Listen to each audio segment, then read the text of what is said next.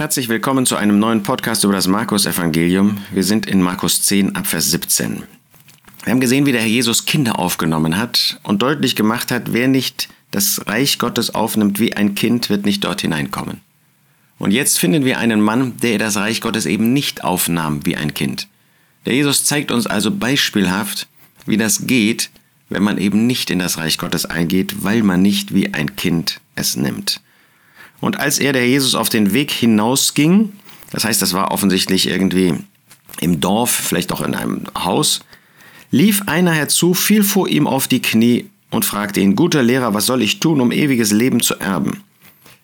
Das ist doch eine großartige Haltung. Da kommt jemand zu dem Herrn Jesus, er redet nicht gegen den Herrn Jesus, sondern fällt sogar zu seinen Füßen hin, fällt vor ihm auf die Knie. Was für eine Huldigung. Daran sehen wir, dass äußerer Respekt etwas Schönes ist, etwas Wertvolles, aber nicht ausreicht.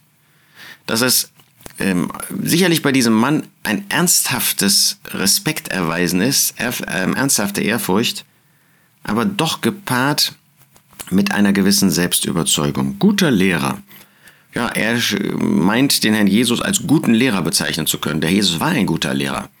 Aber war er, dieser ungläubige Mann, das werden wir sehen, war er überhaupt in der Lage, das zu beurteilen? Was soll ich tun, um ewiges Leben zu erben? Wusste er das nicht aus dem Gesetz? In dem Gesetz war ganz klar geregelt, was man tun musste, alle Gebote. Was wollte er jetzt von dem Herrn Jesus? Meine, er war ein Mann, der dieses Bedürfnis erkannte, dass er Leben, ewiges Leben brauchte. Jesus aber sprach zu ihm, was nennst du mich gut? Niemand ist gut als nur einer Gott. Was will der Herr Jesus ihm damit sagen? Er will ihm deutlich machen, was glaubst du eigentlich von mir? Guter Lehrer, schön und gut. Aber hast du erkannt, dass ich mehr als nur ein Lehrer bin? Hast du erkannt, dass ich mehr als nur ein Mensch bin? Es gibt nur einen, der wirklich gut ist, und das ist Gott. Wenn du also sagst, guter Lehrer, dann müsstest du eigentlich erkennen, dass ich nicht nur mal hin und wieder gut bin, sondern dass ich absolut gut bin. Und das ist nur Gott. Das heißt, wenn du in mir Gott erkennst, dann kannst du wirklich Rettung erfahren. Wenn du in mir aber nur so einen von vielen Rabbinern siehst aus dem Judentum, die auch eine interessante Lehre haben und wo man manches Gute herausziehen kann und mich deshalb gut nennst, dann bist du an der falschen Adresse. Letztlich kann dir nur Gott zeigen, kannst du nur von Gott erfahren, kannst du nur von Gott wissen, was wirklich ewiges Leben gibt, denn nur Gott kann ewiges Leben geben. Da können die Rabbiner, da können Menschen noch so viel sagen, am Ende ist es nur Gott, der das ewige Leben geben kann. Nun, die Gebote kennst du. Du sollst nicht töten, du sollst nicht Ehe brechen, du sollst nicht stehlen, du sollst kein falsches Zeugnis ablegen, du sollst nichts vorenthalten, ehre deinen Vater und deine Mutter. Der Jesus zitiert also hier aus 2. Mose 20 einige der Gebote. Er beschränkt sich auf die Gebote, die Menschen betreffen. Interessant ist, dass nur Markus uns dieses ja, Gebot nennt, du sollst nichts vorenthalten. Das war ja der springende Punkt bei diesem reichen Mann, bei diesem reichen Jüngling, dass er eben nicht bereit war, Geld weiterzugeben. Du sollst nichts vorenthalten, ehre deinen Vater und deine Mutter. Er aber sprach zu ihm, Lehrer, dies alles habe ich beachtet von meiner Jugend an. Nun, der Herr Jesus hat nur solche Gebote genommen, eben von Menschen, er hat nicht sich auf Gott bezogen, weil er wusste, das war das Kernproblem dieses Menschen, dieses Mannes. Der Jesus hat diesen Mann durchschaut, das ist ja bei uns oft nicht der Fall. Wenn jemand zu uns kommt, sind wir oft nicht in der Lage, das wirklich zu durchschauen. Der Jesus hat das getan. Dies alles habe ich beachtet von meiner Jugend an. Jesus aber blickte ihn an, liebte ihn. Das ist ein besonderer Ausdruck, den wir nur hier so bei ähm, Markus finden. Er blickte ihn an. Das zeigt, dass der Jesus Zuneigung hatte, dass der Jesus sich wirklich für diesen Mann einsetzte, interessierte. Dem Herrn Jesus war dieser Mensch, der ungläubig war, nicht egal.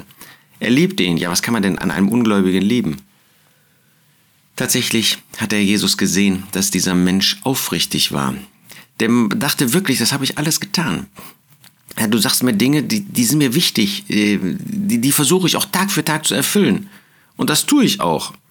Ja, ich stehle nichts, ich gebe kein falsches Zeugnis ab, ich töte niemanden, ich habe keine Ehe gebrochen, ich versuche meine Eltern zu ehren.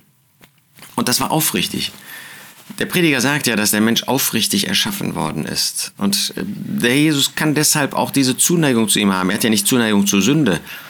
Ähm, und äh, wir lesen auch nicht, dass er jetzt diesen Menschen als Sünder liebte, sondern er liebte ihn, weil da wirklich ein offenes Herz war.